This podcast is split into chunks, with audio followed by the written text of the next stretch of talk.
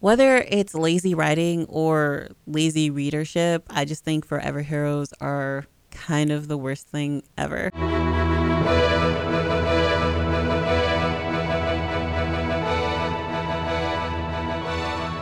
Welcome to XP Hunters. It is your frenemy Lee here, guys. Oh, I'm so glad to be back um, here with you guys. I've been straining myself getting ready for Comic Con Boston, which is coming up very, very, very soon.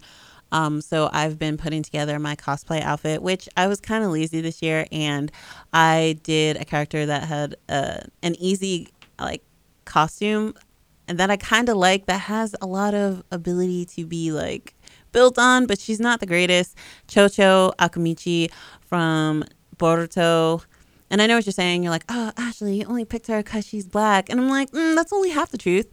I also I think her aesthetic's pretty interesting. Her hair is like this brown orange color, and you know she wears this really cute um, yukata. So I just did a kind of an amalgam of what she her outfit on Boruto, and then an artist rendition from Deviant Art. So instead of it being um, a very short like jacket yukata with a white skirt, it is a very long kind of jacket y thing. You'll see pictures coming up soon on the Instagram. Remember, you can find me on Instagram at uh, Hunter Lee. You can always find me uh, or send me an email at xphunterlee at gmail.com. I'm also on Facebook now, and uh, the website's going up very, very, very soon. And there, the uh, uh, Comic Con Boston will be one of our uh, questing episodes, obviously. So I'm gonna be there cosplaying as Chocho. I had plans to also cosplay as my Destiny character, but I just kind of was doing a lot of projects and just didn't have enough time to put together, you know, draw the pattern myself or draft the pattern for the outfit and then put it together. It was just too much. Um, but I will still do it. That will be like one of my like goals for the show is to put it together. Maybe show you guys a little bit of what goes into um, creating a cosplay outfit. And um, also, I think I want to challenge myself. Should I challenge myself, guys? I, I think I will. Um, if you guys want to see me create something, I had also attended to do the Bat Who Laughs, kind of, you know, with the leather jacket, the leather pants, and the spikes, and ugh, the crazy exaggerated smile. I was going to get an art artist to do that part, but, you know, the whole outfit, I was going to do that. So maybe I'll do that as a challenge to myself. Um, if you guys think I should try another character, uh, you can send me an email at xphunterlee at gmail.com or send me a DM on Instagram and I would be totally open to that. Um, mind you, I kind of just started sewing. I have like five years of experience, but like doing cosplay and stuff like that is slightly different. So, I mean, let's not get super crazy. Don't ask me to build Iron Man's armor because I have no mechanical or electrical engineering experience. So, let's keep it to, you know, clothes. Uh, so, today we are going to be talking about forever heroes. And what do I mean when I say forever heroes? Basically, any superhero that you know and love is a forever hero. Um, the thing about forever heroes uh, is, you know, there are it's multifaceted. Like anything worth talking about in real life, or you know, in comics or anime or video games, um, it's multifaceted, right? It's not just had, um, you know, it's not just what you see is what you get. It's not black and white. And so my biggest issue with Forever Heroes is I feel like it limits imagination. So you have characters that we know and love that that are essentially the end all be all goats of superhero or main character main characterdom of, you know, um protagonism, right? They they are the people we look to when we think of who's going to be leading this story. Even it goes so far as characters like Deadpool, right? From Captain America to Superman to Wonder Woman to Batman to Deadpool, like they are the first the first most thought in your head when that com- that topic comes up. And so what I want to like kind of I want to kind of multi-attack this, right? So we're going to talk about so let's start with how with Forever Heroes um, you obviously have them because human beings uh, even as malleable and dynamic as we are, we don't like change. Nope. If, you know, you've been using, you know, Irish Spring soap for the last 20 years of your life and all of a sudden Irish Springs go out of business, you don't want to hear that. You want to use your Irish Springs. And I understand that. I get that. I do. But you also have a point where it's like Irish Springs went out of business and you just don't have any other choice. Do choose something new. You know, it's soap. It washes your body. What's the problem?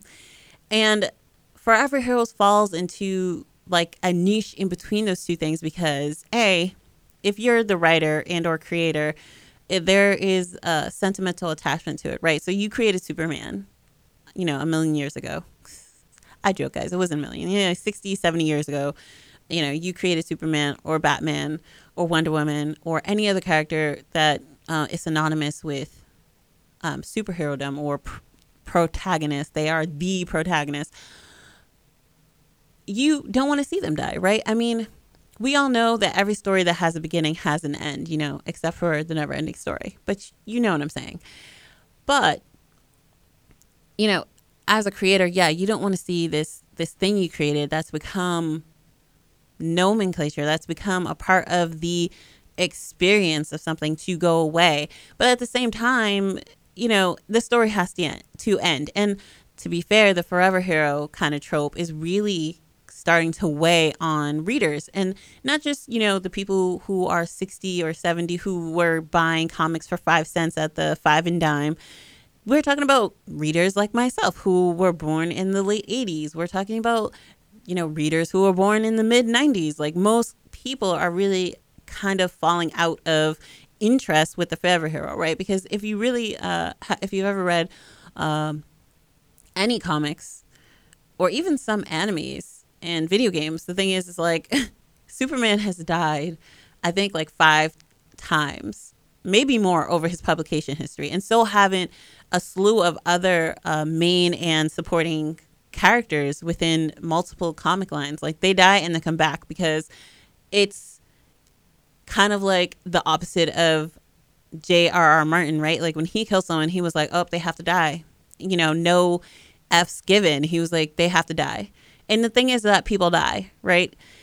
But with comics, it's like we want to kill this character because you know actually i'm getting more increasingly frustrated little tangent guys i just have to tell you i hate chick flicks right and i just realized just now that they kill characters for plot they kill them for the same reason that you know in a chick flick the you know the the main character's boyfriend has cancer right? Because they want to force a reaction out of you. And in trying to force that reaction to you is like oh well we want them to be invested and we want them to be so hurt that they have to come back and read more. And they're like how can we do that? Oh I guess we'll kill someone important to them. Let's kill Superman. And the thing is, is like, yeah, when it first happened, the shock value was so tangible that it probably bumped their stock up like I can't say dollars, guys, but it probably bumped their stock up by like 10 points or something, right? Because it was like, oh my gosh, like I have to have this, this uh, comic, this, uh, um, I have to I have to have this comic for posterity because Superman's dead. But then, lo and behold, the next issue that came out, oh, Superman's alive again. Oh, we used the Lazarus Pit. Oh, we used. Oh man, I forgot what the little chamber inside the ship that Zod brought was called, but whatever. We used that to bring Superman back. So now he's alive again. And the thing is, is that the first time that happens, you're like, oh, I'm glad Superman's alive. You're not even thinking about it. But the third, fourth, fifth, sixth, seventh time, you're like, ugh. When he dies, you're just like, oh, okay, let's keep it moving, guys. We still have the evil guy to kill because you've seen him die and come back so many times. And so you know that they're going to bring him back, A, because this is real life and you know it's about money but also you know they're going to bring him back because at this point in the context of the universe they have no idea what life without superman is like and even the people who are kind of against i guess superman's kind of technically an alien but you know the people who are against mutants or don't like superpowered people are still like oh man like there's a volcano erupting. Like what are we gonna do about that, guys? Like, oh, if Superman was here, he could just blow his ice breath and everything would be great and happy again, right? So that's also part of the reason why they uh, someone's always looking for a reason to bring back the protagonist. But forever heroes, like, do they serve a like a real purpose, right? So originally in my head, because I didn't actually know about what caused the initial collapse of the comic industry, and I was like, oh, well, obviously, like the Forever Hero is what saved them, right? Like they played on that nostalgia, but really, like most things in life, the you know the collapse of the comic industry was uh, wasn't about you know good stories or good writing or good art. It was about money. It was about uh, distributors kind of nickel and diming uh, retailers and kind of you know, setting these unachievable like these it was about distributors kind of milking retailers for money saying they had to stock this much product and sell this much. And you know if you're a retailer and you're buying the stock and you don't sell it then you have to eat whatever you paid for the product because you haven't sold it. And so it that's that's what really caused it. Um, i thought it was always like people fell out of interest with comics because they were seeing the same stories because they weren't written not written well but they weren't engaging or they just didn't want to invest in it. When really it was because people speculators kept driving up the prices of comics. And so it was kind of like oh get this get this copy because it will be worth this much. And it became more of a stock and trade rather than just a form of entertainment and literature kind of thing. So they say that that might be coming to a head again, but we're gonna, we're gonna stay away from solely just the money aspect. We're gonna be talking about um, forever heroes and lazy readers and lazy writers. Okay, so I'm not gonna lie and say that I don't consider myself a lazy reader. I mean, I'm not. I relate to characters in I'll say obtuse ways. So the thing is, I like Superman. He's cool. Um, he's not my favorite hero. Super I like Superman. He's not my favorite superhero, but I do like the attributes he has. I think for how old he is, like technically he's way too naive, but I digress. But I recently started really getting into Green Lantern. Um, and I do like the new Green Lanterns, Simon Baz and Jessica Cruz. They're very interesting people, just not only as Green Lanterns, but as people. But even before that, you know, John Stewart is technically my Green Lantern. And when I say that, you know, it's kind of like James Bond, right? Like Pierce Brosnan is my James Bond, and my mom's James Bond is, um, man, the Scottish guy. You guys know who I'm talking about. Um, but like Pierce Brosnan was James Bond when I was growing up, and so he's my James Bond because there are multiple James Bonds, right? But um, John Stewart was my Green Lantern because he was the Green Lantern that was in the the comics, the the animated series when I was growing up. But there are other Green Lanterns, right? The Green Lanterns are basically space police for the entire universe, galaxy, whatever. And so there's another character who is a Green Lantern. His name's Sodam Yat. Oh my gosh, he's so interesting. And he's interesting because he is a Kryptonian. Yep, that's right, guys. I said he's Kryptonian.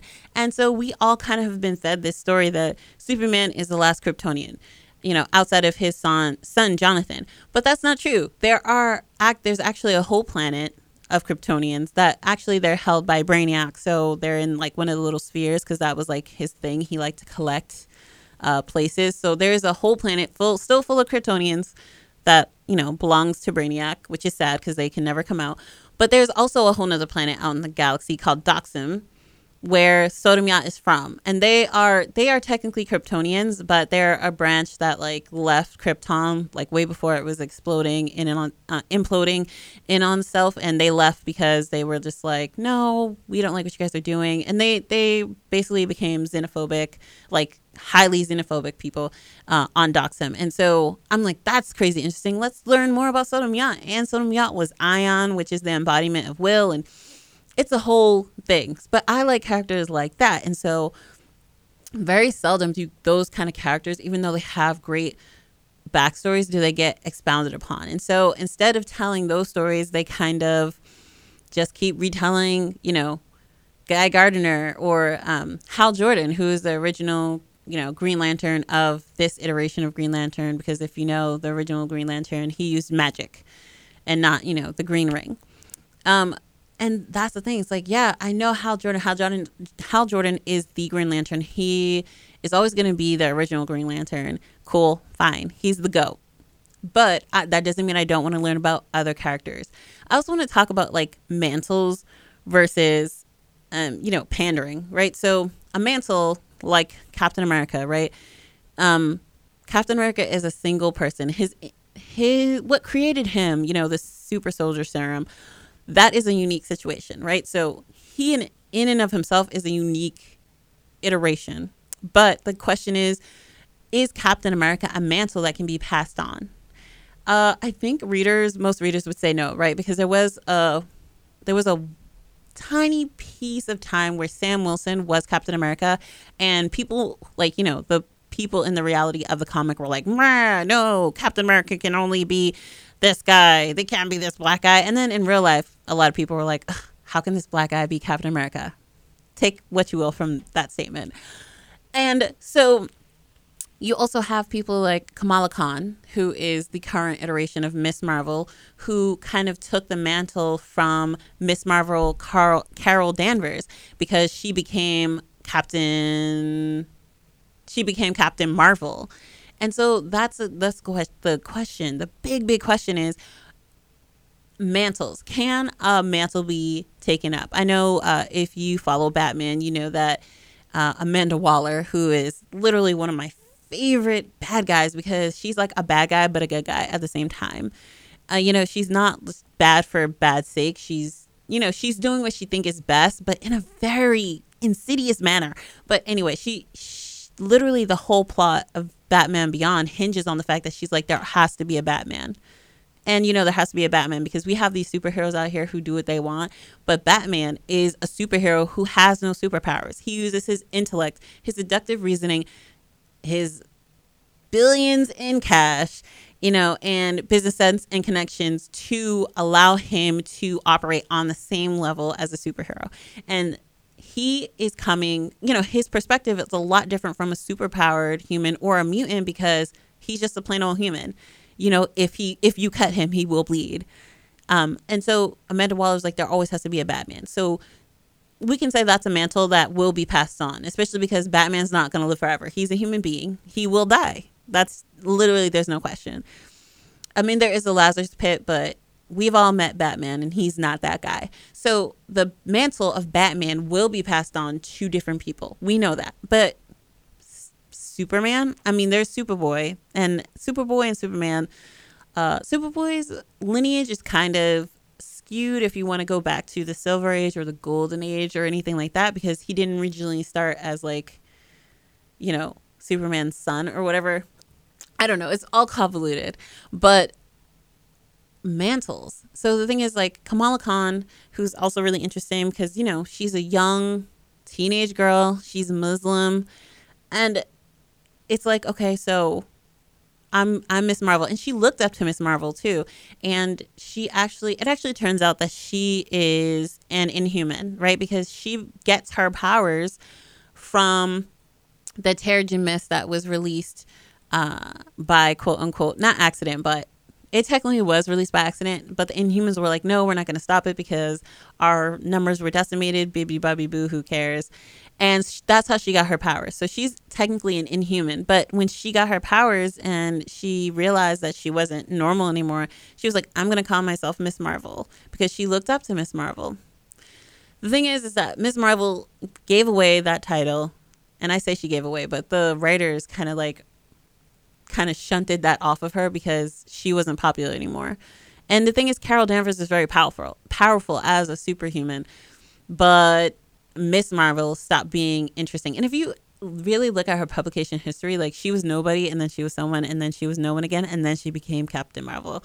And the thing is, is that you know, I always reason with female, like you know, a lot of people are like, oh, comic books are really degrading, like females female superheroes are always like very scantily clad and stuff like that. And sometimes I like play devil's advocate and say there is no amount of armor that's going to protect you from magic. There's no amount of armor that's going to protect you from you know Superman's laser blasting eyes, right? So the thing about it is do you want to move freely or do you you know you want to be cumbersome because for the sake of perhaps protecting yourself.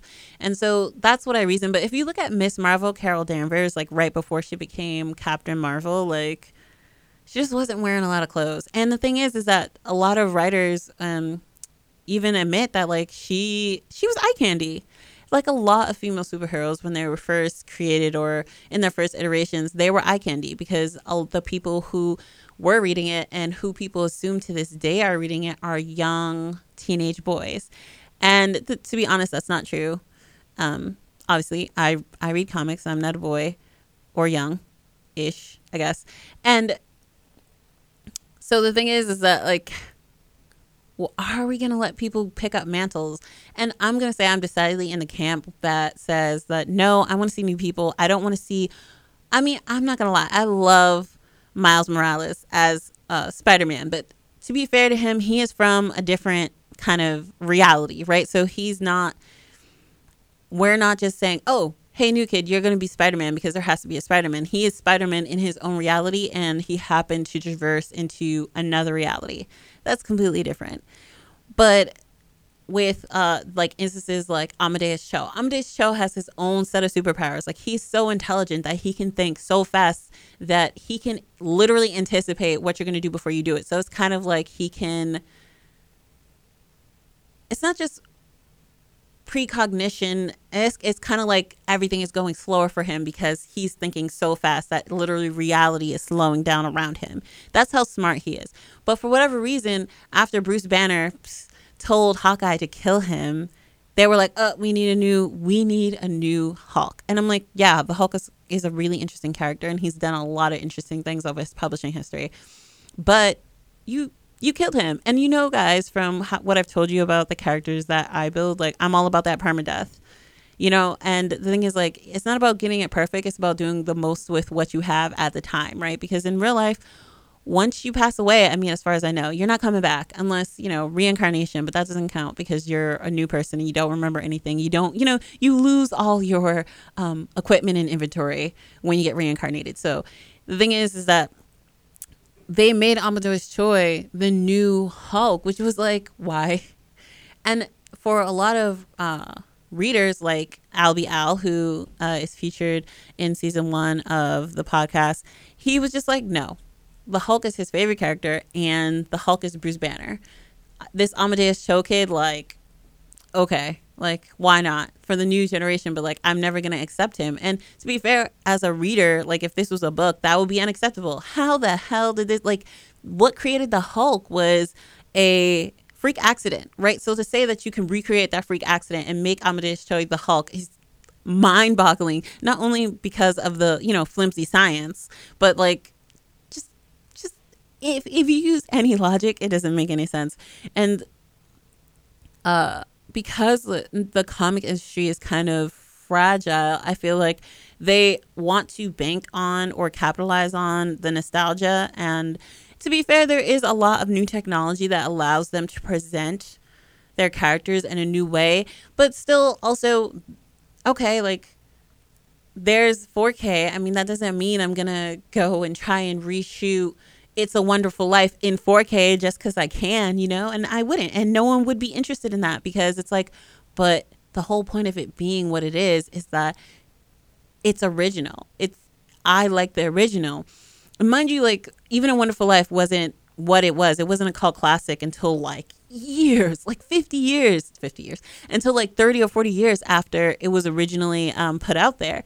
And then there was this big tug of war because once it became a cult classic, then it was a tug of war between uh, uh, the company that owned the copyright because it was sold for cheap because they were like, well, it's not making money, no one likes it, and so they they just sold it to someone, and then it started making money because literally every year it came on like PBS, I'm PBS, uh, CBS, and then they were like, no, we we want to renegotiate this, and it was a whole thing. But the whole fact of the matter is that it's a Wonderful Life is great because it was made back when it was made because of the graininess. You know, one of my favorite movies is The Ten Commandments. Don't ask me why, but it is with Charlton Heston and Elizabeth Taylor, and I love it. It's so good. But if someone tried to remake The Ten Commandments, I would tell them to just woo, take a real long walk down a short bridge, you know, because The Ten Commandments is great because Charlton Heston's in it, because of the very strange kind of coloring system that was going on, right? Because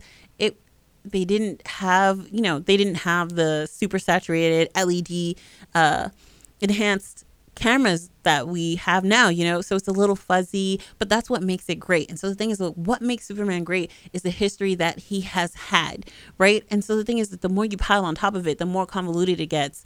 And you guys know I don't like retconning. I hate retconning.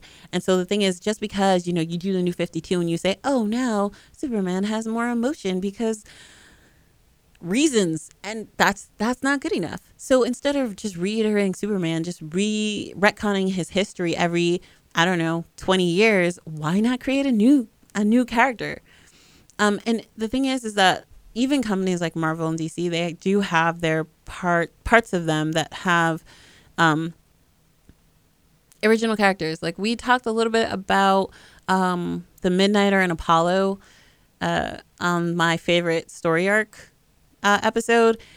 Uh, and you know the they're basically tangents for Superman and Batman, but they were originally uh, the creative works of Wildstorm, which was a company that existed as an independent, but then was bought out, uh, of course, because that's what happens to most independent comic uh, companies, but comic publishers. But the Midnighter and Apollo have this dynamic. First of all, they're gay, they're married, it's awesome. Um, but the Midnighter, he's like Batman who just doesn't care. He's like, you know, I've done some stuff. You know, a lot of stuff happened to him. He was experimented on. He's just had a real rough life. And instead of being like Batman, who's his own self fulfilling prophecy, where it's like, oh, I have to save people, and you know, kind of like putting the Joker in jail, even though he needs to be put down because you know he doesn't kill. The Midnighter's like, nope, you have to die. And Apollo is basically Superman. You know, he like the Greek god Apollo, he his power comes from the sun, and you know he's very very strong. But like they're you they're tangents, but unique in and of themselves, right? And you know you have characters like Constantine, who you know he is from like the Vertigo side of DC, and so like he he uses magic, and that's interesting, right? Because magic mm, it exists in like Marvel and DC, but not a whole lot, and the reason is because when comics were really first taking off, you know, science fiction was a thing. So, you know, you had Ray, Bradbury novels and stuff like that. And everyone was interested in space and not so much mysticism or magic. And so they stopped writing stories about mysticism and magic because no one was interested. Um, but oh man, my rant has taken me so, so far off topic today. But um, remember, guys, if you want to comment on Forever Heroes or anything else I talked about in one of my tangents today, uh, you can send me an email at xphunterlee at gmail.com. And uh, the website is coming soon. And don't forget to check out questing. It's going to be on our YouTube. Just search XP Hunter Lee. Uh, the first episode is definitely going to be uh, Comic Con Boston 2019. Super excited. Um, on the Instagram at XP Hunter Lee, you can definitely also see my Chocho cosplay. Um, maybe suggest other cosplays. I was going to do the Who Laughs, but no one chose that. Everyone chose Chocho. But in the meantime, in between time, guys, do it for the XP